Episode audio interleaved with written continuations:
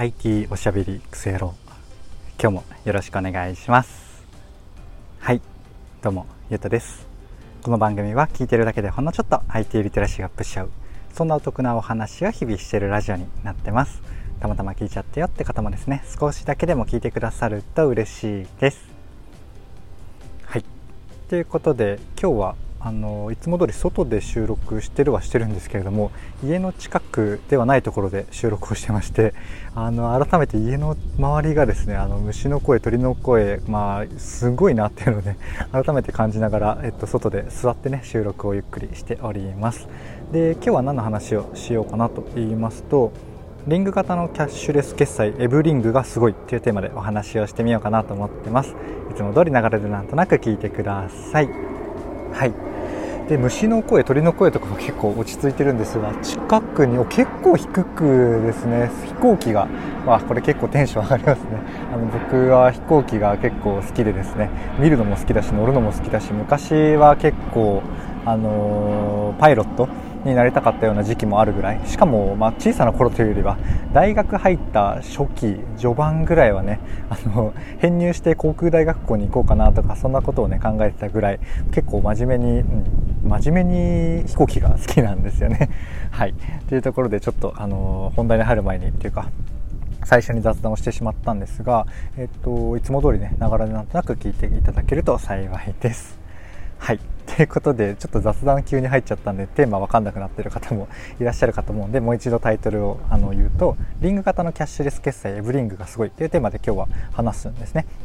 で今日の話の流れとしては最初にこのニュースエブリングって何ぞやってところから、うんとまあ、キャッシュレス決済の話なので途中からまタッチ決済、まあ、Suica とか含めてタッチ決済について、えー、ちょっとねこれのセットで調べたことをご紹介しつつ、まあ、最後はね 僕の所感というか、まリングとかこのタッチ決済にまつわる雑談を最後して終わろうかなと思います。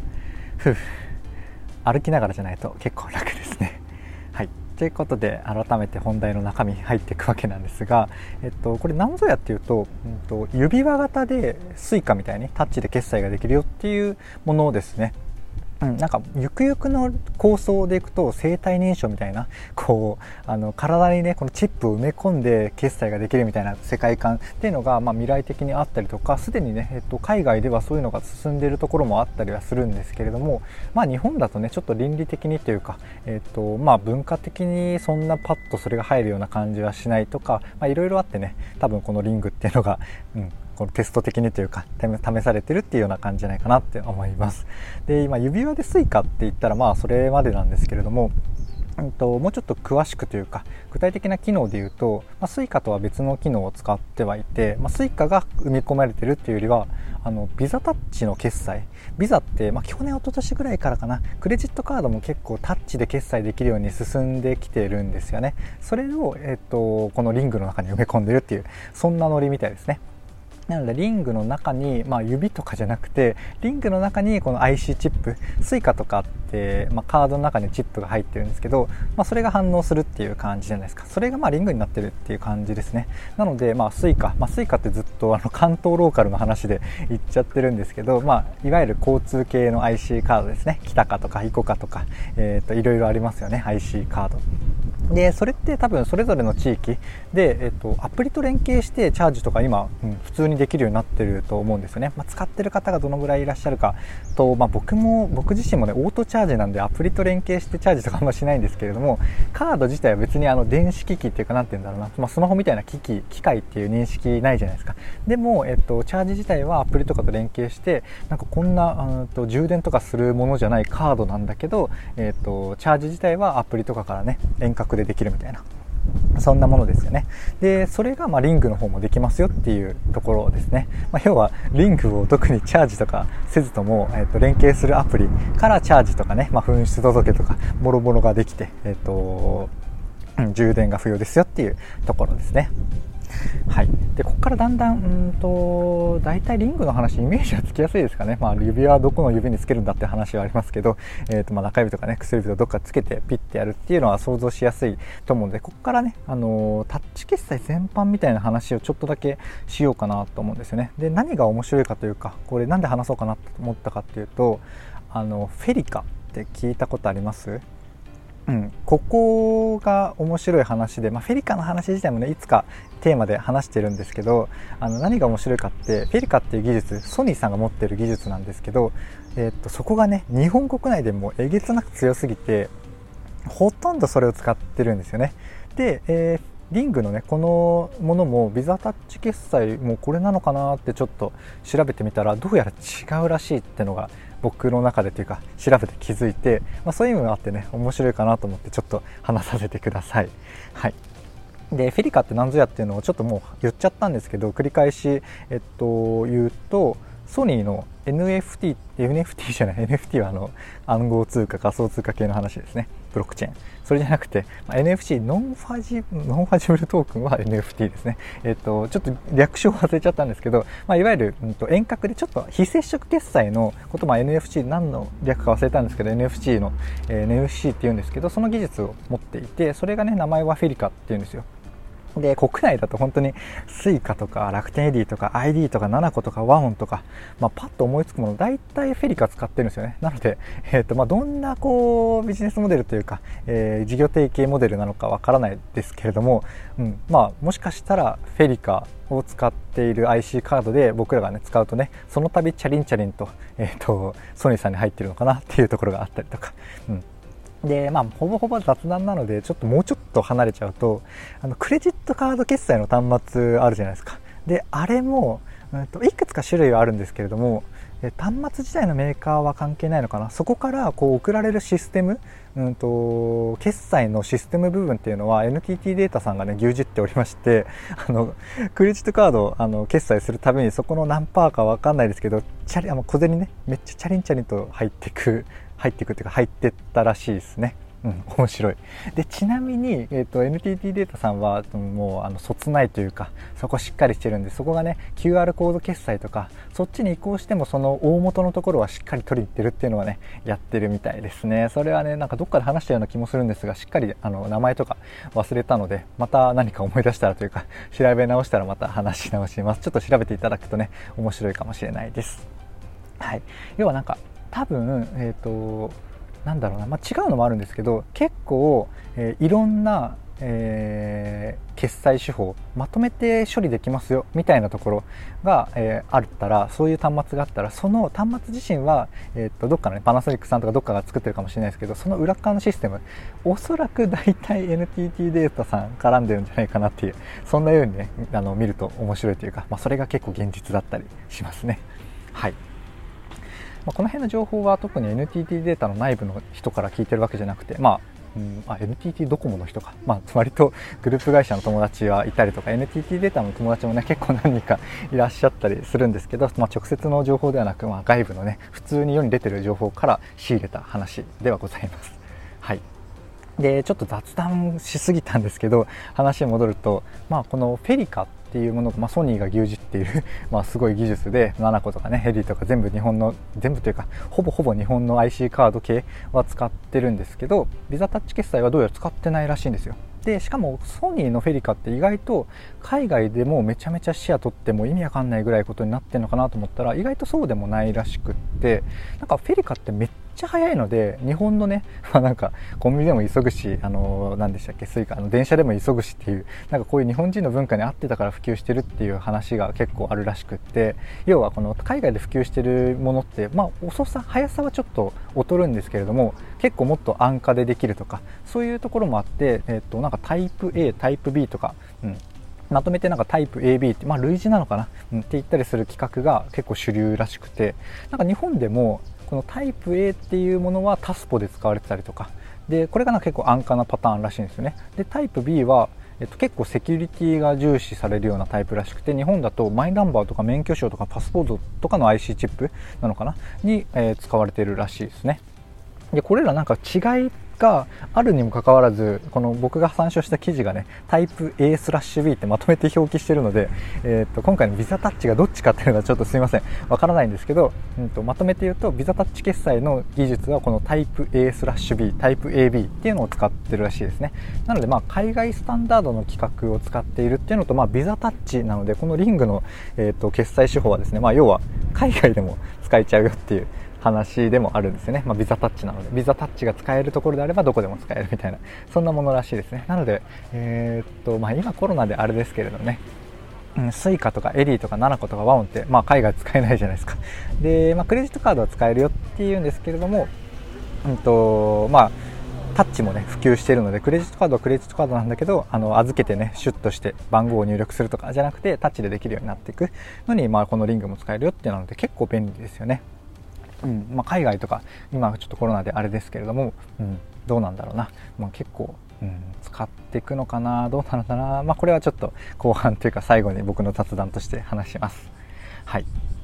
で日本でもこのビザタッチ決済、うんと、あんまり意識してないかもしれないですけどめっちゃ広がってるんですよね。なんかなんだろうな。適当に言うのであの対応してないかもしれないですけど、まあ、マクドナルドとかサンドラッグとかいわゆるなんかこうチェーンでドカーンとあるような飲食店系とか薬局とかスーパーとか、まあ、どんどんこのタッチ決済はタッチ決済でもビザタッチとか、まあ、クレカのタッチ系には対応していてで端末がね、まあ、従来だと結構分かれてたんですよね。あのエディとかスイカ系のものと、えー、ビザタッチ系がなんか2台置かれてたりするのがねちょっと最近の、えー、っと数年は多かったと思うんですけどまあ、両対応のレジっていうのも増えてきて、まあ、最近で言うと僕普段意識してないところで言うと、まあ、セブンとかもねコンビニ系はどんどんどんどんこうレジが進化するの早かったりすると思うんですけど最近もね進化していて、えー、それがね全部多分対応してるんじゃないかな。もともとクイックパックって間違いましたね。クイックペイだったからあんま関係ないのかな。でもなんかそんな感じで、うんと、フェリカ規格のものとタイプ AB 規格のものがどっちも対応するようなタッチ決済の端末っていうのはかなりかなりの勢いで普及してるみたいですね。はい。なので、まあ、リングもね、すでにめっちゃ使える場所もあるので、まあ、結論というか、うん、言いたいのはこれ、リング、形がね、これ、もうちょっとこの後の雑談なんですけど、リングっていうのは置いといて、うん、このね、ビザタッチ決済ないしは、このタッチ決済、QR コード決済、こう、統合されてる感じがね、めっちゃいいので、結構ね、ほんと趣味で決済手法を選べるような感じの世界になってきてるんじゃないかなっていうところがね、僕的、あの、ワクワクというか、嬉しいポイントでございます。はい。というところでもう12分話しちゃったんですけど、まあ、最後ねリングの雑談をさせて終わりにさせてさして終わりにさせてください。はい。でリングね、まあどうですかね、リングしますかね。うん、僕は、うん、もう正直結婚指輪以外はほぼしたことないし、結婚指輪もまあ、うん、だいぶ慣れてきたけど違和感っていう 感じなんですよね。なので、まあ、結論というか、うん、僕的所感というか結論でしかないですけど、指輪は正直僕は使わないかなっていうところがね、本音なんですよね。まあ、埋め込みとかね、そういうなんか手術っぽくするよりはもちろん気軽で良いだし、えー、良いだしで気軽で良いですし、まあ、結婚指輪とかね、あのずっとつけてるのもあってなくさないじゃないですか。そんな感じで、まあ、リングもね、基本つけてるよっていうものにしておけば、まあ、なくさないな、まあ、そ他のものでね、あの生体燃焼、まあ、指とかにチップ入れ込むとか以外、手首とかにチップ入れ込む以外のなんかものに、えー、そのね、IC チップを入れ込む形であれば一番まあ、生体認証に近いというか絶対なくさないに限りなく近い、うん、ものではあると思うので賢いというか、まあ、うん、正解なんだろうなとは思いつつ、まあ、それでもね、繰り返しなんですけど僕はちょっと指輪はもう1個増えるのは勘弁ですね。結婚指輪に埋め込めたらいいのかな、まあ、すでにあるものに、うん、って思ったりしますがあなたはどう思いますか？どう思いますか？というか使いますかね？で何なら使うかなってちょっと考えてみたんですけど正直ね思いつかなかったですね。繰り返しなんですけど、まあ、物とかにつけるんだったら結局この指輪が確かに最適かもしれないっていうのが僕的結論でうんなんだろうな。他で言うとやっぱなんだかんだで言うと時計がいいかなとか思ったりとか、まあ、それで言うとアップローチとかもすでにあるじゃないですか。だからやっぱこう賢い人がね賢い会社が あのしっかり考えてると、まあうん、思ったことはね大体あったりするんですね、うん。で個人的には時計は好きで、うんまあ、実際ね時計時刻見るのではあのースマホを見ることが実際多いは多いんですけど時計はね結構つけてるので個人的にはやっぱアップローチが良かったりするのかなって思ったりします。はい。ちなみにやっぱその次を考えると結局スマホなんですよね。なので、まあ、生体認証が気軽にできるような感じが、まあ、未来像であるとしても、まあ、その手前にあのリング、もしかしたら違うのあるかもしれないので考えると面白いかもしれないんですが、まあ、僕的にはリングで、まあ、その次時計があって、えー、っと、スマホ。うん、やっぱね結構実現されていて、まあ、それはそれでなんか悔しい気もしつつ嬉しい気もしつつ複雑な感情ですね。はい。でそんな感じで僕的最適だと思うリングもねちょっと使わないかなと思うので僕がそういうものを次発展したものを使う使うとしたらやっぱね生体認証なのかなって思ったりします。あとは埋め込むんじゃなくてなんかあのタトゥーシールみたいなノリでつけるとかもあるのかな。でもつけたらそれあの紛失しそうですよね。だから微妙なのかな。うん。うん、なんかちょっと結論というか最後適当なアイデアを言って、うん、逃げるように終わるんですがいかがでしたでしょうか。こんな感じでね、あのー、今日どうしても伝えたいことっていうとまあうんまあ、この決済手法ね。いろいろ煩雑で乱雑でこうなんだろうな。選びにくいとか逆に分かりにくいとかよく分かんないって現状だと思ってる方結構多いかもしれないんですけど僕がね一つ伝えたいこととしては未来的にはねもうどれとか意識せずに、まあ、それこそなんだろう Suica でとかエリーとかエディでとかそんなこと言わないし、まあ、QR でとかも言わない感じでもう勝手に好きなものをそれそれ個人が選んで決済できるような世界というか未来になっていくんじゃないかなと個人的にはというか、まあ、多分これはね僕の個人的な思いというか、うん、なっていくはずなのでそこはね安心して好きな決済手法をあのぜひね積極的に使うといいんじゃないかなというところが僕からのメッセージでございます。はいというところで、うん、よくわかんない雑談も交えながらでよくわかんない結論を言ってしまったんですがこんな感じで今日の配信は以上とさせていただこうかなと思います。いかがでしたでしょうか？こんな感じでね僕の配信では Web とかアプリとかテクノロジー的なテーマを題材にしつつですねどちらかというとセットでお話しする僕の感想とか周辺の知識とか、えっと、あとは、えっと、そこから考えた妄想の話そちらがメインの番組となっております。ふう。今日はね割と本題の中でも雑談交えながらしかも後半はほぼほぼ雑談だったのでちょっとね、えーと、テーマはキャッシュレスっていう、うん、真面目めというか重めな話ではあるんですけれども、まあ、個人的にはねこれがまあ僕の友達間での雑談だったりするのでそんな感じでね気楽に聞き流していただけるといいかなと思います。ちょっとでもね良かったかなとか役に立つなとか、うん。これだったら聞けるかなって思ってくださった方はですね、ぜひあのフォローとかいいねとかコメントやレターをいただけると嬉しいです。はい。ということで、えっと、外で収録してたんですけど、なんか雲怪しいっすね、めっちゃ。今、神奈川の湘南というか、海寄りの方で、えっと、カフェに、ね、いるんですけど、まあ、カフェのテラス席というか、外、まあ、若干半分自由に使えるような席で、あのさりげなく座って収録をしてたんですが雨がね若干ポツポツと降ってきましたねまあ最近結構暑かった気がするので一回雨降るとねなんかリセットというかなんかこう気持ち悪いジメジメ感というか何て言うんですかね。暑さでもう、まあ、燃え燃えるというか あのなんだろう発火するんじゃないかみたいなコンクリ生活だと、まあ、雨がね結構大事だ、まあ、たまに雨ばっかだとねちょっと辛いですけどたまの雨がね梅雨明けた後に来ると嬉しかったりするので今日はそんな日になるのかなもしかしたらって感じですね。はい。そんなところでちょっと仕事に戻ります。はい。